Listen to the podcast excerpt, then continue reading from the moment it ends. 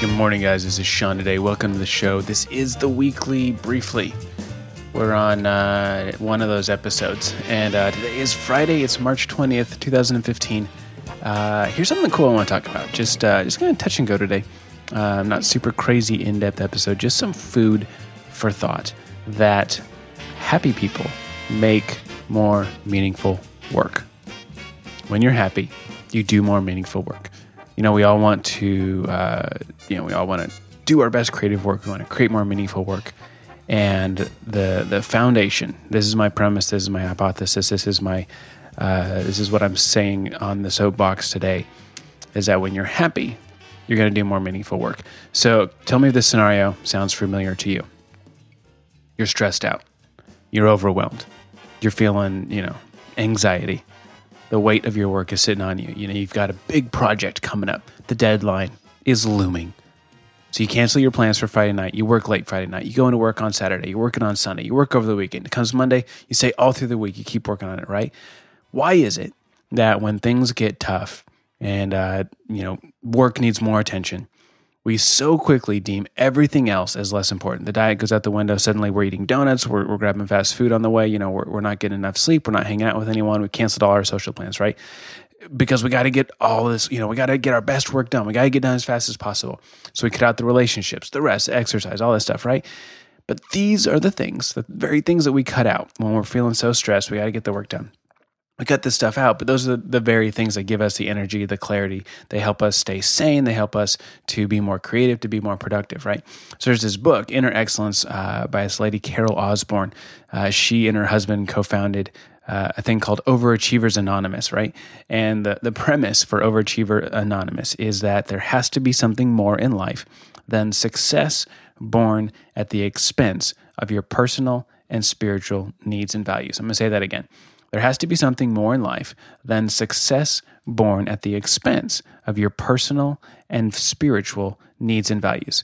Uh, basically, she says that anxiety and stress over time decrease our ability to perform.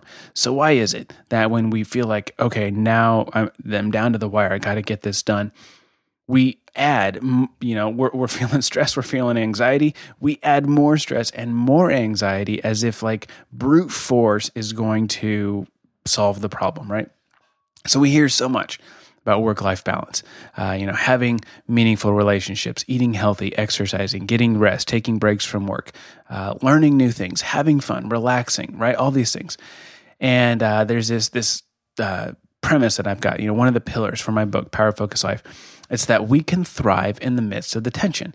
And you know, you read so many of these books, you see, you know, this is the uh, you know the the top ten secrets to to living a stress free life uh, and and doing your most productive work.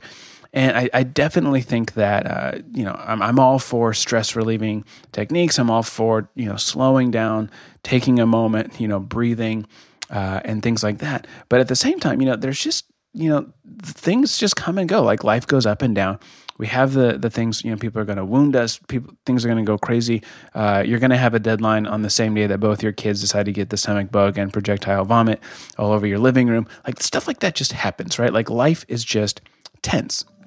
And uh, so the idea that we can thrive in the midst of all of our tension right? Like there's that uh, that we can do our best creative work and that we can have fun uh, in the midst of just the craziness of life and uh, so that's kind of what I'm, I'm, I'm, trying to get at here is, you know, the whole life work balance kind of leads to that. Uh, and so one of the ways that we do that is you've got this support system in place, uh, your social support system. You have health in your whole areas of life. You're, you're a healthy eater.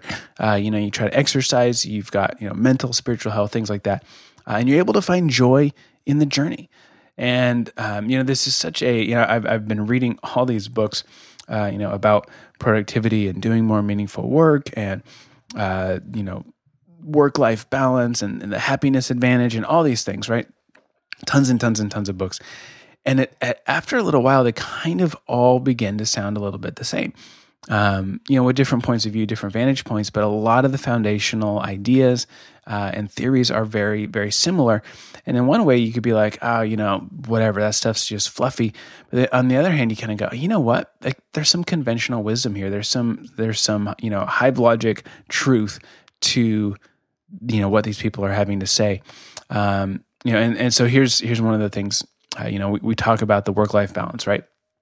So we tell ourselves, uh, you know what, I'm going to be happy once I can meet X Y Z goal, whatever it is. Uh, and and Sean Sean uh, Etcher, I think is how you say his last name, might be Achor. Uh, he has this whole. He's got a whole book, and then he's got a TED talk and some other stuff uh, called the Happiness Advantage. And he talks about you know when you set happiness as this thing that orbits around success. Uh, the problem there is that you know it's well actually it's not true. You know we used to think that the sun orbited around the earth, but in actuality the earth orbits around the sun. And so we used to think that happiness orbited around success, but actually success orbits around happiness. You know, and the problem is if we tell ourselves that I'll happy be happy once I meet this goal, these goalposts are always moving. So you get a nice car, well now you're going to want a nicer car. You get a thousand Twitter followers, well now you have to get two thousand Twitter followers you got good grades, well, now you got to get better grades. Uh, and so when our happiness is dependent on the state of our inbox uh, or our to do list, it's like, oh, you know what? There's a stack of emails to go through. We're feeling low. When we have inbox zero, yeah, we're feeling great. And so many of us, what we're doing is we're putting off our rest, we're putting off our happiness until we can just get one more thing, we can accomplish one more task, we can we can meet one more goal, whatever that may be. Um, you know, they say that if you find a job you love, then you never have to work a day in your life. Uh, but for me, like I love to work. the the The goal isn't to not work. the The goal is to enjoy and do meaningful work. Right? Like that's what we want when we do our best creative work. We want to create meaningful work. Um, so I think that if you find a job you love, then you know it's not that you don't have to work a day in your life; it's that you get to work every day in your life. Uh, so you know, coming back to the happiness advantage, John Achor's book. Um, so he makes his case, right, that success doesn't bring happiness, uh, but rather happiness will lead to success. And it's not just you know that the happy person feels successful. You know, I've been reading some of these Zig Ziglar books and some Stephen Covey stuff, and a lot of it, like the successful people, uh, that you know, we define success as you know they feel hope, they have a reasonable amount of security, uh, they're reasonably prosperous in terms of like their core needs have been met. Uh, they have healthy relationships. They they feel physically healthy. They have energy. Like this is the definition of success, not my white picket fence and my million dollar uh, you know 401k. Um, so so happy people, you know, in Shawn Achor's book, he makes it the point. Happy people, uh, you know, happiness leads to success, and not just that they feel successful, uh, which they do usually, uh, but that the happy person also attains the levels of success that other people are clamoring for. Meaning, the happiness advantage is what his book's called, and that's the whole kind of the the principle. You know, the happiness advantage is this thing that happiness gives you and your team a competitive edge. That there's an advantage to those who are happy. They they have an advantage. It's the happiness advantage. Um, so put another way, if you think that once you attain a certain level of success in your career or finances, that then you'll be happy, it's likely that neither of those things will happen. You not only will you not reach the goal, but you won't be happy. But if you choose to be happy now and increase your baseline, you know, mood of happiness, then it's likely that you'll also be successful as well as happy, right? Because you're happy. So um, I kind of wanted to relate this to the the you know what James Altucher would call the choose yourself economy. Uh, it's the you know what like we're in uh, you know we're no longer in the, the the factory economy. We're now in the the choose yourself economy. The uh, you know, building an audience, uh, putting your art out there, the the direct relationship where it's it's the small nimble companies, it's the small independent artists connecting directly with their audience, directly with their fans.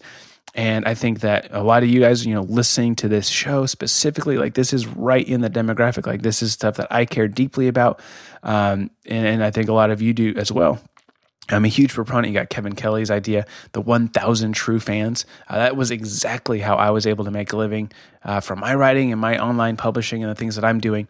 Uh, was you know four years ago, I you know quit my job. I asked people to sign up to become members for my website, and they did. And I was able to to have a, a small audience that supported the work I did. And uh, you know it wasn't a lot at first, but it was enough. It was what I needed to put the full time work into my job and then it's grown into it's now you know it's sustainable. It's uh you know for me it's a lifestyle business that i'm happy i'm comfortable with uh you know and I, I can spend time with my kids and my wife which is so important to me. And so but here's the thing right? So you're putting your artwork out there. You're you're you're trying to build your 1,000 true fans. You're trying to build this audience. You're trying to to provide value to uh, to your sphere of influence, however small or big it may be, um, and even when it's huge, right? At, at the end of the day, it's it's actually probably still pretty small in you know relatively speaking. So you, you're you're seeking to build your thousand true fans, right? Well, you're probably gonna, in along the way, you're gonna get ten thousand haters, um, and actually, probably just seems like ten thousand. Uh, it's it's usually like the vocal minority, but they're the ones. It's like the you get the thousand true fans, and they're tracking with you. They like the, the work that you're doing. They're reading your stuff. They're buying your stuff. But a lot of times, you never hear from them. They're there, they exist, but usually it's the people that are the most vocal are usually the people that are the most angry. So you get this vocal minority, this vocal angry minority and they think what you do is a waste of space. They think you're a waste of space. They think that you're noise in the system. You're you're unoriginal. You're uninspired. You suck, right? Like, and this stinks. Are you serious? Like, that's pathetic. I can't believe you put that out there. I can't believe you just tweeted that. I can't believe you would charge 99 cents for this app. Are you, uh, what do you think? I'm rich? Do you think I'm Warren Buffett? You want me to pay 99 cents? Right? Like, these are the haters, right? And, and they are the vocal minority so often. And you know what? The haters are going to hate. And so here we are, like where it's this juxtaposition of, you know what? Like the the happiest people are the most successful and the happiest people are the most creative. They do the best creative work. Like that's that's the foundation we need. But yet here we are in economy that most of the time the work we're doing, we get a lot of negative feedback, a lot of doubters, a lot of haters. They're the vocal minority. And yet, this is the environment where we're trying to be happy. We're trying to create our best creative work, and we're trying to, you know, take joy in the journey. And so, if we base our mood on the the feedback that we get from the haters, like that's just going to rob us of the joy, the happiness, you know, the the delighting in the journey of doing our work, right? And so it's it's it's this it's this weird thing because doing our best creative work it is frightening, right? We have to dance with these fears. It could fail. People could reject it. They could hate it you know what worse they could actually be like completely apathetic about it. So it's this this difficult spot to be in but yet the secret to doing our best creative work is is having fun right? To delighting in the journey working from that positive state rather than neutral or negative. Um, so this kind of takes me back to uh, like the fifth episode of uh, the the weekly briefly had you know, like a year ago, right? I had my, my buddy Patrick Rhone was on the show, and we were giving advice for people that wanted to build an online audience for their writing. And one of the foundational principles for that that we both agreed on was this immeasurable importance of having fun in the work that you're doing. And it's it's not nearly as it sounds, right? It's like, you know, I mean, it's like dieting, it's like exercising. Yeah, super simple, not easy. So having fun, super simple, not easy. Uh, you know, because publishing your work, like it's it's really it's it's not fun. It's scary. It's frightening. It freaks us out, and people are going to criticize for criticize us for it, right? So I've I've I've written about this a lot in the past, and I always come back to it because I just feel like it's so important, so vital. How do we have fun?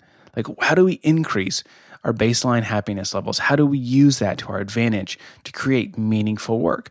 Um, you know, I've said before that isolation, ambiguity, fear, anxiety, shame, doubt, comparison, disillusionment, like these things will stifle our creativity uh, and they choke out fun from our lives. And then we got the things like community, clear goals, trusting your gut, having experience, taking rest, being diligent. These things like boost our ability to do our best creative work. And we need this kind of like this whole life health, right? Health in all the areas of our life. Uh, we need work life balance, as, as they would say. Uh, and you, you know, it's the things like rest, meditation, exercise, generosity, meaningful relationships, acts of kindness towards others. Uh, you know, building uh, and having meaningful experiences, going on adventures, memories, things like that.